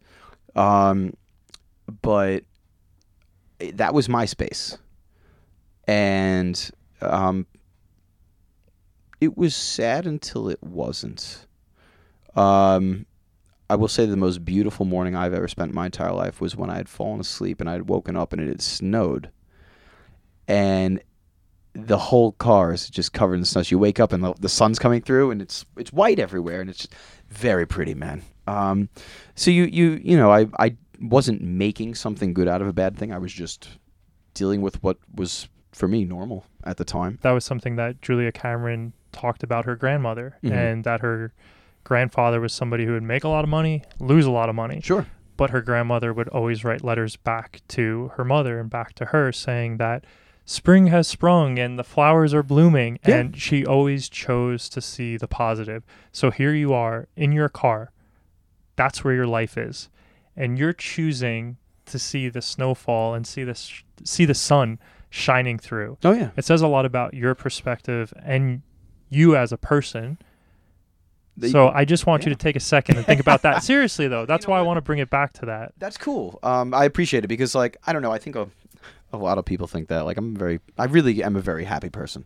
Um, But you're I have my doing the moments where I'm dark, but you but know, you're doing the work to make yourself a happy person sure. because it doesn't come easy, especially with shit, basically it's life happening to you Yeah. in a negative way. But I think it goes back to me deciding that what I was going to spend the majority of my time doing in my life was going to be the thing I really wanted to do. so was this when you were 22 years old when you decided I am going to be a musician? No, I, I decided. I mean, I decided the moment I had a guitar, but when it really, Okay. like, when it came down to it, like, I was like, well, I couldn't go back to college because at 22, my mom's, um, my mom had passed, and my dad was kind of obviously otherwise busy dealing with that, so we didn't sign my financial papers. Um, Oh. So Hofstra locked me out, froze my transcripts, said, "Well, you owe us 13 grand. Until you pay us that, you can't go back to school anywhere." And I said, "Well, you know what? Fuck you, Hofstra University, and fuck you, Hofstra University." Um, I eventually involved lawyers and all sorts of things, and I was able to get them back for six grand, just because it there became a point where I was somewhat successful doing what I decided to do. That I was like, well, if I want to go back, I want to be able to go back. So now let's have a legal battle and do this, and and I did um, because they had, they were like, oh well, your transcripts were signed three days past the date, and I'm like, I can't afford this. Like, this is ridiculous. What the hell's wrong with you people? And it was also that your mother passed yeah, away. no, they didn't care. They did not care at all. I I don't think I've ever met a shittier bunch of people, honestly. It really Um, sounds like it. so you know that also propelled me into going. I'm definitely not going that way in life. I'm definitely going to go be a rebel for the rest of my life, and, and it's it's cool. Like you know, You're a rebel though, but you're not a rebel without a cause. I You're suppose not. you're Yeah. a rebel with a good head on your shoulder. You're thinking everything through. And it's something that I'm curious about. I was reading uh, Face It by Okay. Mm-hmm. Debbie Harry. That's her memoir that recently came out. And she was saying that, you know, she didn't have money. She was performing Yeah. and she was just living life. She Mhm. was poor. She was broke. She was working odd jobs. But there was no, I want to be famous or like, let's make it Right. type of thing. Yeah. But today, I feel like there's so much pressure on top of it, especially as a musician, a writer, a creative, to have the likes or the following. There is. It's huge. Oh god, so much pressure with that. It's and brutal. that's something that I wonder a lot of times, though. It's just, it's the time that we're living, but it's something where I wonder if that almost hurts artists to a certain extent because you're catering to an audience. And not that there was anything wrong with the song that you wrote, but something that you're saying too. Like, I felt like I had to please people, so I made sure it's a pop song instead of me maybe going more rock than I would have wanted to Mhm. Sure. and I think the song turned out great. So that's not Yeah. I'm not saying it like that. I'm saying it in the sense of I think there's always that inner critic Mhm. in your mind and the expectations of what other people may want you to do Sure. or think that you should do and it bleeding into the creative process. There is. I mean, what I tend to do is more often than I do this all the time. Actually, what am I talking about? I write a song I want to hear. Um, I do. Um, I do know that the kind of song that I like to hear is a song that can be applied to to a, a, a myriad of different people or situations. You know, it's like your favorite song is your favorite song because you made it your own. The writer of that song wrote that song in such a way that you were able to make it your own. He either did it consciously or subconsciously. It doesn't matter. Um, but I think that when you're giving music back to the world, because yes, I'm doing this, but I'm not doing this for a selfish reason. Um, it makes me happy, but I want you to be happy when you listen to it. So, is it okay for me to consciously take a very personal story and make it a little more accessible to you lyrically? Absolutely, absolutely. You know, because I want to share it with you. I don't want you to be alienated by it. I don't want to perform it at you. I don't want to say, I want you to sit there while I tell you this, and while you are wowed by my technical expertise and so on and so forth. I, I don't care about that. Um, I want you to be right there with me, and it, I'm telling you a story, and you're going, "Oh man, yeah, I, I get that. That's that's my story too, or I can apply this or relate to this." And that, I think those are my favorite kind of songs, and those are the kind of songs I choose to write. Music is so special in that way though too, and I'm kind of jealous of you because of it. Because if I'm working on a novel and I think it's great or something like that, which is usually not the case, because I'm much harder on myself than I think other people even are. Mm-hmm. But it's something that you're not really sharing it with the world. Whereas a song, if you have a song that it's polished and you're happy with it, Right. you could pick up a guitar and play it. Whereas a book, like sure, you could probably take passages and post it on like Instagram and stuff like that. I just don't think it has the same type of feel. And what I mean by that is if you're playing anywhere, you're playing a club, you're playing Bowery Electric, you can feel the energy of You- people digging what you're doing. Absolutely. In real time, like In as you're doing in real time. Because I was about to say, like, you know, not to bring up F. Scott Fitzgerald again, but I have the copy of The Great Gatsby that I stole in 10th grade from my English teacher because for some reason that book would not let go of me. I think I read it six times that year. You know, um, and I was just like, well, I'm not giving this back to you. They And were you in Jersey then? I was in Jersey, Island? yeah. Okay. I was in Jersey. My teacher was. Uh, oh, I'm so sorry. I can't remember your name, honey.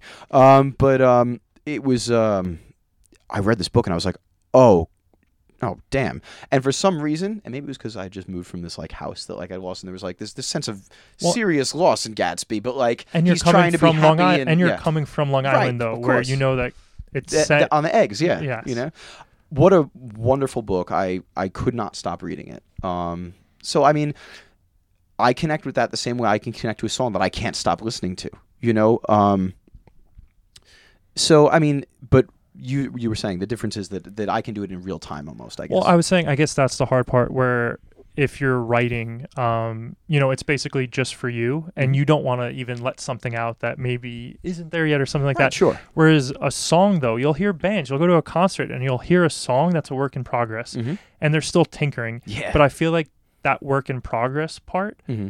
it's just not the same. Even if you're reading at like an open mic, I feel like there's something very different. Well, remember how that. we were how we were talking about? Um, I said I'd been writing this book, but like, you know, dialogue is very hard because you don't have music to help move it forward. It, it's sort of the same thing. A, band, whether or not it's a work in progress, you still have the music moving forward, what's being said on the microphone and things like that. So yeah, it, it makes sense. Like a music, it's it's a little more helpful because you have two things that somebody's really going for. You've got music and you got lyrics. If you ask a lot of people to listen to music, um, what's your f- it's not like what's your favorite bit, but like I used to talk to a bass player all the time. Um, very good friend of mine, Jesse Downing, and we would always talk about the same thing. He's like, I really just like the groove, man. I only care about the groove. I don't care what the guy's saying or what the melody's like. He's like, I like the instruments. I like the rhythm tracks. And I'm like, oh no, man. Like what's being said is and and and how it's being said. The melody is the the most important part. And you know, his mind was not on the same place my mind is, which is why music is awesome because you've got people that like melodies and people that like rhythms, and then you got people that go in, they're real lyric freaks, and they'll analyze it for the rest of time. You know? Do you have a child who is applying to college and you want to help, but you're not sure how? Ivy and Quill is your answer. They're the gold standard in college admission essay consulting and editing services, with an exceptional turnaround rate of 48 hours or less from when the essay is received. Visit ivyandquill.com and tell them the Writer's Way podcast sent you. So you mentioned growing up in Rockville Centre, Yeah, I love that place. and there are a lot of notable current and former residents. Oh, Were you aware? Yeah. Quite a few musicians, actually. Do you want to guess? Because I have a list here. Um, I believe I know Joan Jett, Joan Jett, top of um, the list. and I believe Howard Stern Howard at some Stern. point. Um, I don't know if I can remember anybody else off the top of my head. Um, No, that's really good. Um, but so, those are two big ones that I remember growing up. And this is from Wikipedia. So if Mhm. there's any mistakes, take it up with them. Sure. Uh, and it's notable current and former residents. So you mentioned Joan Jett, Mhm. rock star. Sandy Koufax, I did not know that. Hall of Fame baseball player. Of and I mean, he may have lived there. Yeah, sure. It doesn't mean that like, for he- me. yeah. yeah. Um, great, great. Floyd Patterson, professional boxer, Hall of Famer. Hmm. Uh, Howard Stern, you mentioned. Yep. Vinny Testaverde, the former Jets quarterback. Yes. NFL player. Dave Attell, comedian. Oh, oh, actually, funny story. I see his aunt every Thanksgiving and Christmas. Or his mother every. She's my aunt Lil. I see Aunt Are you Lil every serious? Thanksgiving and Christmas. Yeah. That's a small world. Yeah. She goes down the street from my uh, from my aunt Candy. I saw Jim Breuer do a comedy routine with live band and basically telling his story. And it's where he tells the story about the party in your stomach, and tequila shows up, and everything goes to shit. Yeah. yeah. but have you and Dave Attell thought about doing music and comedy? Because they go, but music and comedy go so well together. Oh, I know. I I mean, honestly, I I think I I've met Dave once probably. He's never he's never around. You know. you got to talk to Uh, mom, yeah. gotta right? talk to Gotta Lil. talk to Aunt Lil. Aunt Lil, uh, Brian Cashman, Yankees general manager. Oh wow. Nope. Didn't know that. yeah. Bethenny Frankel, Real Housewives. Sure. Didn't know that either. Uh, Jay Wright, Villanova's basketball coach. I did know that. You yes. did know that. Uh-huh. Okay. Seth Grahame-Smith. So he's a writer and film producer. He did that Abraham Lincoln Vampire Hunter. Oh, movie. okay. Yes. And I think he went to Emerson College, which is where I went. nice. So small world. yeah, rather. And Amy Schumer. Yes. Uh, Amy Schumer's mom lived in my sister's uh, apartment complex in Long Beach. That's crazy. Yes, I've met her several times. Lovely lady. and then Scott Martin. That Oh, was the oh, last one I had written down. Oh, thank you, sir. Um, so Scott, I was wondering if you'd be willing to play Jet Blackheart for us. yeah, sure, sure. And now, without further ado, I will play you Jet Black Heart. It is unreleased, but it'll be coming out sometime in 2020. So keep your eyes peeled on my Instagram or you know any of that stuff, and keep your ears open for it. All right, let's do it.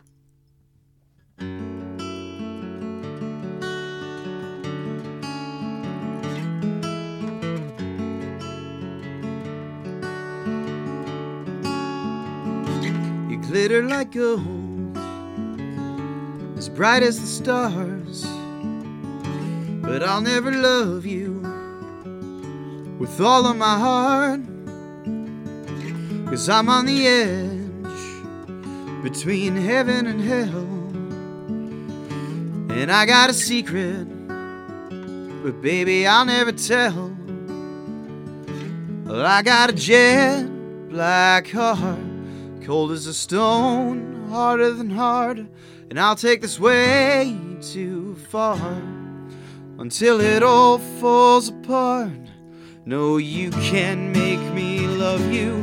It's just something that I won't do, cause I got a jet black heart, and you knew this gun was loaded from the start.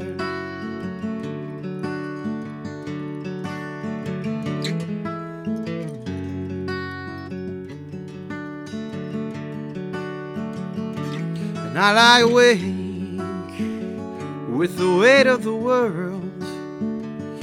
A beautiful stranger, a shadowy pearl. But I'm going down, it's dragging me under. Yeah, I'm going down. Oh, babe, if you ever wondered, I got a jet black heart. Cold as a stone, harder than hard. I'll take this way too far until it all falls apart. No, you can't make me love you. It's just something that I won't do. Cause I got a jet black heart. And you knew this gun was loaded from the start.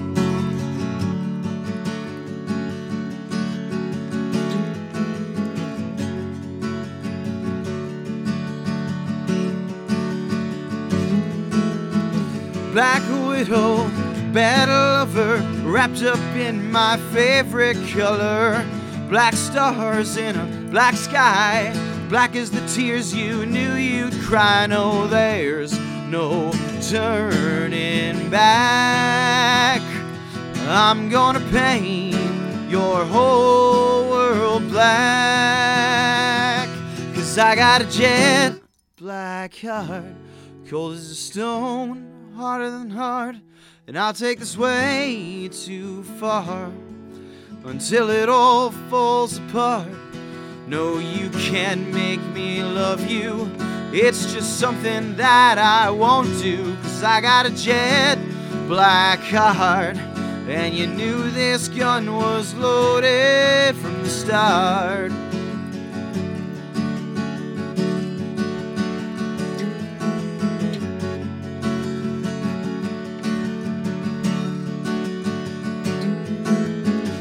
Black widow, bad lover, wrapped up in my favorite color.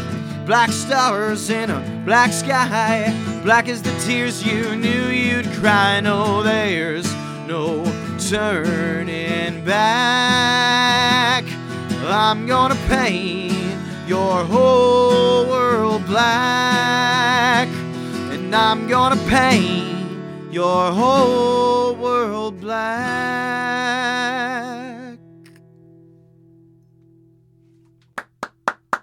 So, Scott, we like to end every interview Mhm. with a game. Oh, cool. And this game is testing your rock and roll heart. Oh, jeez. Don't break it, please.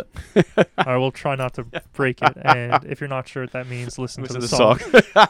Uh, so I, I mentioned Debbie Harry's memoir, Face It, uh, Mm-hmm. a couple times, but there was something I learned that I didn't know, Okay. which was David Bowie actually played piano keyboards for Iggy Pop on tour. I did not know this at all. How cool is that?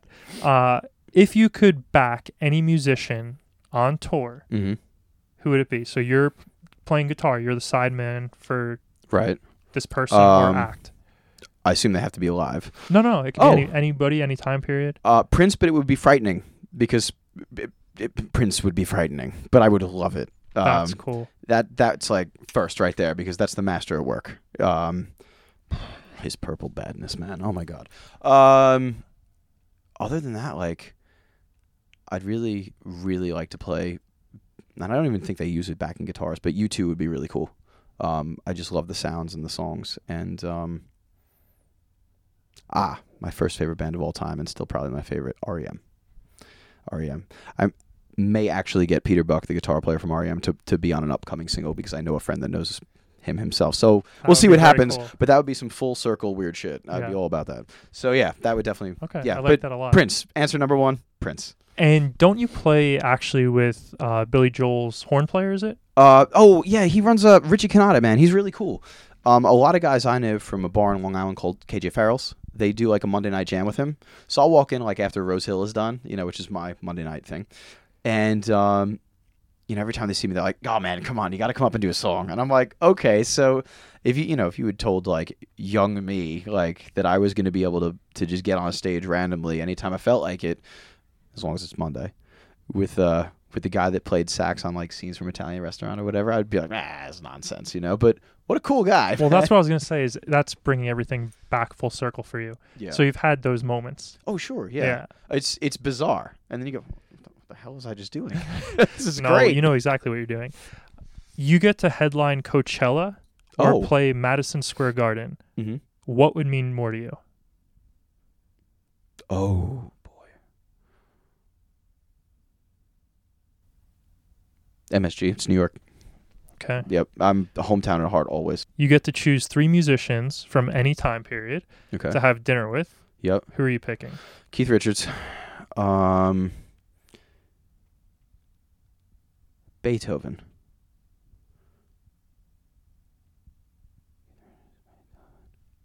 And talk us through this now because I see you kind of weighing. 'cause Hmm. Yeah. You're like, I have two. I only Right. have one more. Well, if I'm backing Prince in a band, I probably I'm good with that, so I can leave him out of this one. Also, yeah, that's cool. Prince also is a vegetarian, so I guess he would not like what I serve for dinner. Uh, Well, uh, you don't need to cook it. I oh mean, well, you could in, go well, out. in that case, I didn't say you're cooking dinner. uh, so yeah, Beethoven, Keith Richards, and um, let me see, let me see, David Bowie. nice. David Bowie. And did you choose them based on stories you think you'll hear? You Yes. think that they'll be good people and good company? both. Although Beethoven was was miserable, um, but I've always been. My family's from the same town in Germany that Beethoven is from. Another It's full from City circle. You and know? you knowing your history. Yeah, and oh, that would just be cool. That would just be super cool. And I mean, Keith Richards, everything. I mean, I've always admired him as a human being and as a person. He's a very astute man, and he made it through rock and roll in one piece and alive, um, and just all the wiser for it. A lot of things I learned about, you know, how to deal with the industry. I actually learned from just listening to Keith talk about it. Actually, um, you know, and uh, I mean, David Bowie was just an amazing musician all around, and I always liked his vibe, and I remember him being in like things I would watch as a child. So I think that would be pretty cool. Well, that's Bowie. fascinating. Yeah, that he was had that ability to kind of be a shapeshifter Yeah. as well. you know, and- just a brilliant artist. Yeah, know? hundred percent. And actually, something I was curious about too, uh, talking about "Face It," the Debbie Harry memoir. She actually said that the music industry, she always felt that anybody could kind of, not anybody, but people of talent, that they have a much better shot, let's say, of being famous or making it through to like the general public Right. if there's a record label backing them. And her theory was basically, if there's a label backing you, you're gonna make it through. Mm-hmm. Do you believe that? Yes and no. Um, I mean, you can be signed and then you can be shelved, and it's happened to a lot of people I know. Actually, you know, they you you now are a hundred grand in the hole because they decided not to release your record. Um, so they want it back. You know, so you're it kind of screws your career. It it happens. Um, but I would say that I still do believe a little bit because the industry has has been. It, it, tossed about for the last 20 years it really has with the invention of streaming stuff but i think if you have a label backing you it is in their interest to make sure you succeed it would make sense you know? Understood. Um, so I think you probably do have a better shot. But now the trick is that in order to get that, you need to do really well yourself first. Now it's all about followers. likes, exactly. What can you do so that our job is going to be easier later? And I think that's something that's changed a lot too. Talking about the just performing and kind of being found. There are no First- development deals anymore, man. That's too expensive. Develop yourself. You know, that's kind of how it goes. This is gonna be a quick one. Beatles or Stones? Beatles, Coke or Pepsi? Coke. Okay. You can go back in time and Mhm. attend any one concert. Any one concert. What musician, band, artist are you picking? And if you want to be specific, you could say like an exact show or something like that. Hmm. REM's first show in the church in Athens, Georgia. Very cool answer. I really like that band. Scott, thank you so much for doing this Oh, today. You're welcome, man. And now is your time to plug everything you have going on. Oh, thanks for reminding me. I would never do it otherwise. Do you have any upcoming shows? New York, LA, Um, I do. I am actually going to LA in a couple weeks. I will be playing there. I'll be playing at the Hotel Cafe. Bringing Um, Hollywood back to life? Oh, most certainly bringing Hollywood back to life. I mean, um, that should be cool. That'll be fun. Um, that's a great place. It's like we like to call it Rockwood West because it's basically the same joint.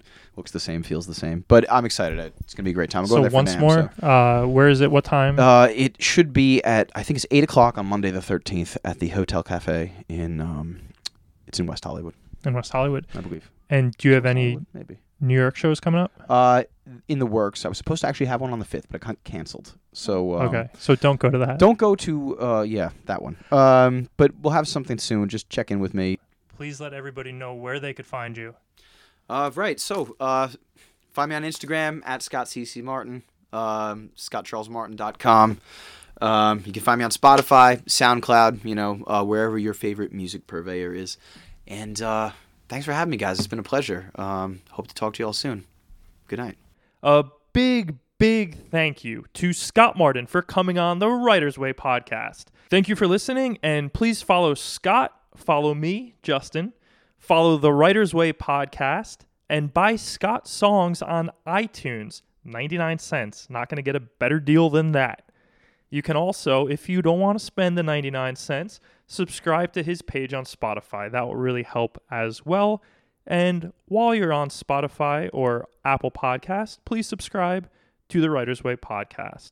Scott and I are both trying to make it as artists, and that type of support from you means the world to us. You listening to the Writer's Way podcast right now means the world to me. So thank you, thank you, thank you, and have a great day. Until next time, I'm Justin DeMarco, and this has been another episode of the Writer's Way podcast.